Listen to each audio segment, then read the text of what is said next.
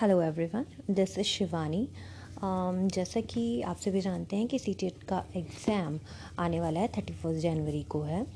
तो मैं इस पोड पॉडकास्ट के माध्यम से आपको जो लर्निंग डिसेबिलिटीज़ हैं, उनके बारे में रिवीजन के लिए एक पॉडकास्ट क्रिएट करना चाहती हूँ सो दैट लास्ट टाइम पे आप रिवीजन कर सकें और आपका टाइम भी बच सके।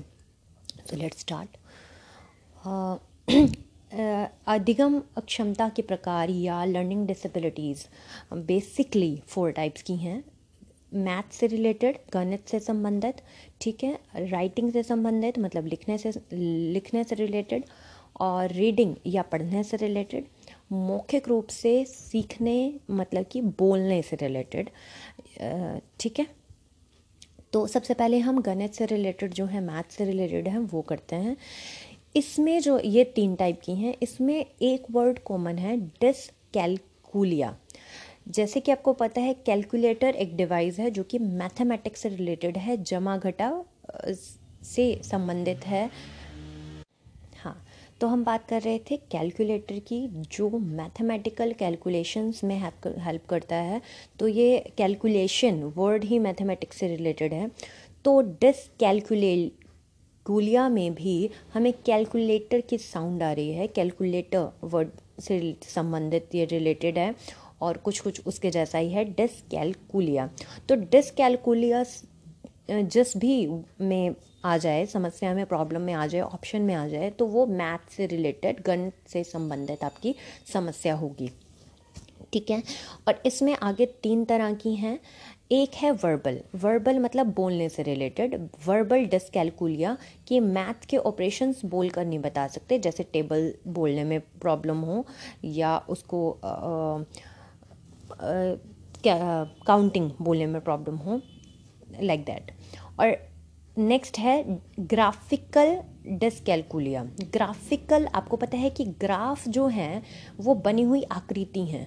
और आकृति जो हम लिखते हैं, उसमें भी हम एक स्क्रिप्ट यूज़ करते हैं। मतलब जो भी हम लैंग्वेज इंग्लिश या हिंदी या कोई भी लैंग्वेज यूज़ करते हैं तो उसका एक मैनुस्क्रिप्ट होता है। तो वो भी एक तरह की पिक्चर्स या ग्राफ्स होते हैं। तो ये जो ग्राफिकल डिसकैलकुलिया है, ये लिखने से संबंधित है। जिस बच्चे को लिखने में प्रॉब्लम हो मतलब उसको बोला इक्कीस जाए, वो बारह लिख दे, या फिर उसको समझ में नहीं आ रहा कि ये बनाया कैसे फॉर्म कैसे किया जाता है कि पर्टिकुलर नंबर लाइक सिक्स या फोर या नाइन ओके तो नेक्स्ट है आपका लेक्सिकल लेक्सिकल डिसकैलकुलिया ये लेक्सिकल वर्ड पढ़ने से रिलेटेड है। ठीक है रीड करने से रिलेटेड है। और ये लेक्सिकल आप याद रखें तो अगले आने वाली जो रीडिंग की समस्या है, उसमें भी आपको ये काम आएगा लेक्सिकल तो वर्बल बोलने से संबंधित वर्बल डिस्कैलकुलिया ग्राफिकल लिखने से संबंधित ग्राफिकल डिस्कैलकुलिया लेक्सिकल पढ़ने से संबंधित लेक्सिकल डिस्कैलकुलिया नेक्स्ट हम करते हैं लिखने से संबंधित समस्या। ठीक है, जो कि आपकी राइटिंग से रिलेटेड है प्रॉब्लम है, या डिसेबिलिटी है। इसमें वर्ड मैंने आपको जैसे ग्राफिकल बताया कैलकुलिया में डिस्कैलकुलिया में, और यहाँ भी ग्राफिया वर्ड आएगा ग्राफिया एक समस्या है डिसग्राफिया डिसग्राफिया और ए है, एक है अग्राफिया ठीक है? तो डिसग्राफिया या अग्राफिया मतलब कि हम ग्राफ नहीं बना सकते, यानी कि आकृति नहीं बना सकते तो वो रिलेटेड हुआ कि बनाने से लिखने से और कोई भी आकृति को डिज़ाइन करने से, ठीक है? और एक और है इसमें प्रैक्सिया वर्ड प्रैक्सिया प्रैक्टिस से रिलेटेड मैं इसको समझती हूँ और आपको भी मैं ऐसे ही कहूँगी याद रखने के लिए प्रैक्टिस तो प्रैक्टिस जो है एक तरह से मोटर स्किल से रिलेटेड है कि जब हम कोऑर्डिनेशन नहीं बना सकते, ठीक है? कोऑर्डिनेशन नहीं बना, तालमेल नहीं बिठा बिठा पाते।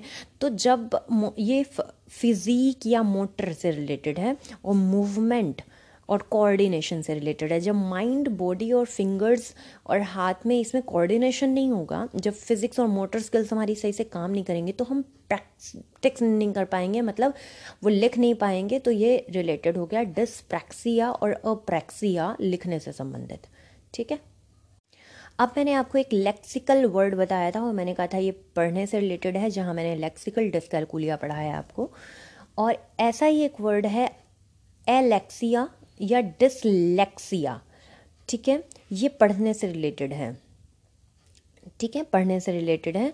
और अलेक्सिया जो है वो नॉर्मल है, किसी बच्चे को पढ़ने से संबंधित हो सकती है। जैसे वाज को सा पढ़ रहा है या सा को वाज पढ़ रहा है, बी को डी पढ़ रहा है, डी को बी पढ़ रहा है, ठीक है? लेकिन डिसलेक्सिया जो है, ये भी पढ़ने से रिलेटेड है ये, लेकिन ये थोड़ी सी एडवांस स्टेज है, इसमें थोड़ा सा मेंटल रिटार्डेड होता है बच्चा, उसमें उसको प्रॉब्लम पढ़ने में प्रॉब्लम होती है।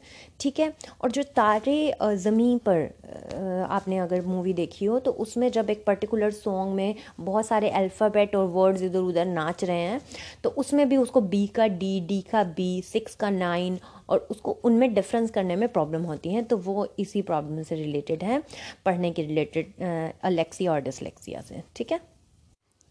नेक्स्ट है आपकी रीड मौखिक रूप से सीखने से संबंधित फेस से रिलेटेड बोलने से रिलेटेड ठीक है? फेस फेस से ही हम बोलते हैं, ठीक है? तो ये बोलने से रिलेटेड है तो इसमें फेजिया वर्ड आएगा फेजिया अफेजिया और डिसफेजिया इसमें भी ऐसे ही अफेजिया जो है वो नॉर्मल है, जिसमें बच्चे को बोलने में प्रॉब्लम होती है, जैसे कि तुतलाता है बच्चा, ठीक है? स को च, फ को स बोलता है तो वो। ठीक है डिस्फेजिया जो होगा वो थोड़ा सा एडवांस्ड है उसमें मेंटल रिटार्डनेस से रिलेटेड हो जाता है। वो है वो बोल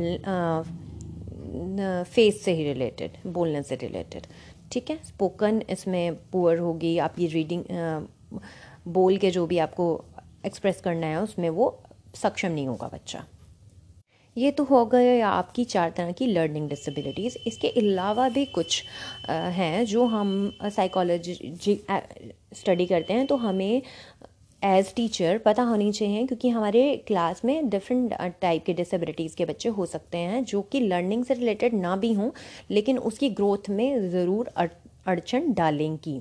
एक होती है ऑटिज़्म ऑटिज़्म बर्फ़ी मूवी आपको याद होगी, जिसने भी आपने देखी होगी तो उसमें जो प्रियंका चोपड़ा का, अगर आपको कैरेक्टर याद है तो वो लोगों को देखते ही डोर के पीछे छुपने लगती है, छुप छुप के देखती हैं, बट बट किसी से बात करने में डरती है। तो ऑटिज़म उस मूवी में ऑटिज़म प्रॉब्लम को ही दिखाया गया है। ऑटिज़म में क्या होता है, सोशल कम्युनिकेशन में प्रॉब्लम होती है, सोसाइटी से दूर दूर रहता है, ठीक है? और ये डेढ़ साल से हो जाता है, ठीक है? डेढ़ साल जब बच्चा डेढ़ साल का होता है तो वो उखड़ा सा दूर रहने लगता है सोसाइटी से, लोगों से मिलने से, बात करने से, उनके पास रहने से उसको प्रॉब्लम होने लगती है और दो ईयर तक इसकी रिकग्निशन होती है। जब डेढ़ साल में जब ये चीज़ें हरकतें करने लगता है तो दो साल तक इसकी प्रॉपर इसका पता लगने लगता है कि इस बच्चे को ऑटिज्म की प्रॉब्लम है। और वो बार बार वर्ड्स और सेंटेंस को रिपीट करता है। ये आपने मरबी बर्फ़ी मूवी में भी अगर प्रियंका चोपड़ा के कैरेक्टर को देखा हो तो वो एक वर्ड को बार बार रिपीट करती है। नेक्स्ट है आपका साइकोसिस साइकोसिस ये एक परसेंट बच्चों में पाया जाता है, ठीक है? इसमें क्या होता है, समाज से मिलजुल कर नहीं रह पाते। आप ऑटिज़म और इसमें क्या डिफरेंस है कि ये थोड़ा सा एडवांस लेवल है, इसमें अजीब तरह की आवाज़ें सुनाई देती हैं। साइकोसिस वर्ड से आप याद रखें साइको कहते हैं ना कि साइको हो गया है साइको है क्या? तो वो थोड़ा अलग साइक को वाली हरकतें करता है, उसको अलग सी आवाज़ें सुनाई देने लगती हैं। और मन में ऐसे भाव आते हैं कि कोई भी लोग हैं जो आपस में बात कर रहे हैं, वो मेरी बुराई कर रहे हैं या मुझे नुकसान पहुँचाने की प्लानिंग कर रहे हैं। वो खुद ही हंसता है, खुद ही बुद बुदाता है, वो अलग साइको हो जाता है। मतलब कि उसकी उसकी हरकतें अलग से मेंटल इशू नज़र आते हैं उसके अंदर। ऑटिज़म वाला ऐसे नहीं करता।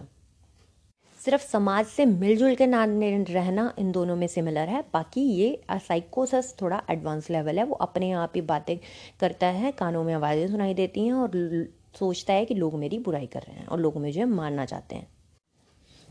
एक होता है डिसमोर्फिया डिसमोर्फिया मोर्फिया आप फॉर्म से समझ सकते हैं, किसी भी चीज़ की फॉर्म फॉर्म मतलब किसी, कोई भी शेप ठीक है? फॉर्म क्या है इसकी?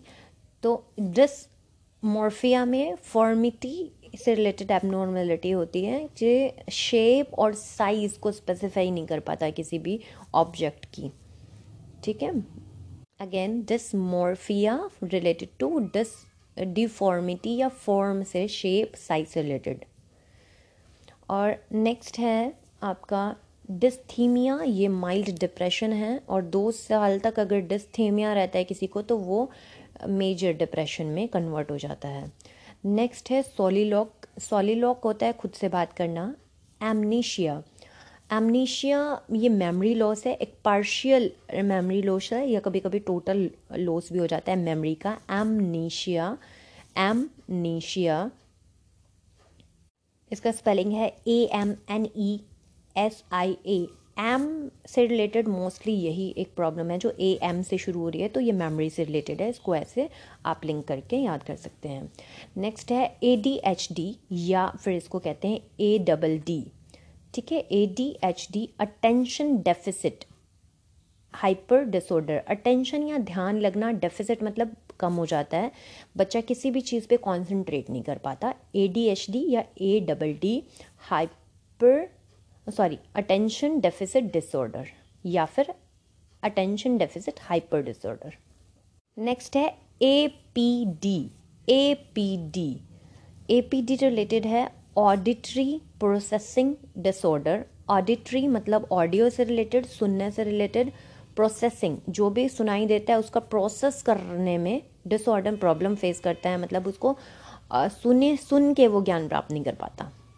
दो प्रॉब्लम और हैं। इंसोमेनिया आप सभी ने पढ़ा होगा कि आ, सुना होगा इनएबिलिटी टू स्लीप इंसोमेनिया में सो नहीं सकता इंसान नींद नहीं आती इनएबिलिटी टू स्लीप इंसोमेनिया सोने से रिलेटेड है तो इसमें सोना कहीं सुनाई भी दे रहा है हमें। इंसोमेनिया और नेक्स्ट है सोमनम बुलिज्म सोमनैम्बुलिज्म ये भी सोना से रिलेटेड कहीं कहीं हमें इसमें हिंदी का सोना सुनाई दे रहा है। सोमनैम सोम नैम बुलिज्म ये सोते वक्त नींद में चलने की बीमारी, जिसको कहते हैं स्लीप वॉकिंग एक और है डेलीरम डेलीरम देखिए, मैं इसे डिलेमा वर्ड से याद करती हूँ। डिलेमा मतलब दुविधा। जब हमें किसी दो ऑप्शंस में चूज़ करना होता है और हमें दुविधा हो जाती है तो हम कहीं ना कहीं हमारा माइंड डिस्टर्ब रहता है।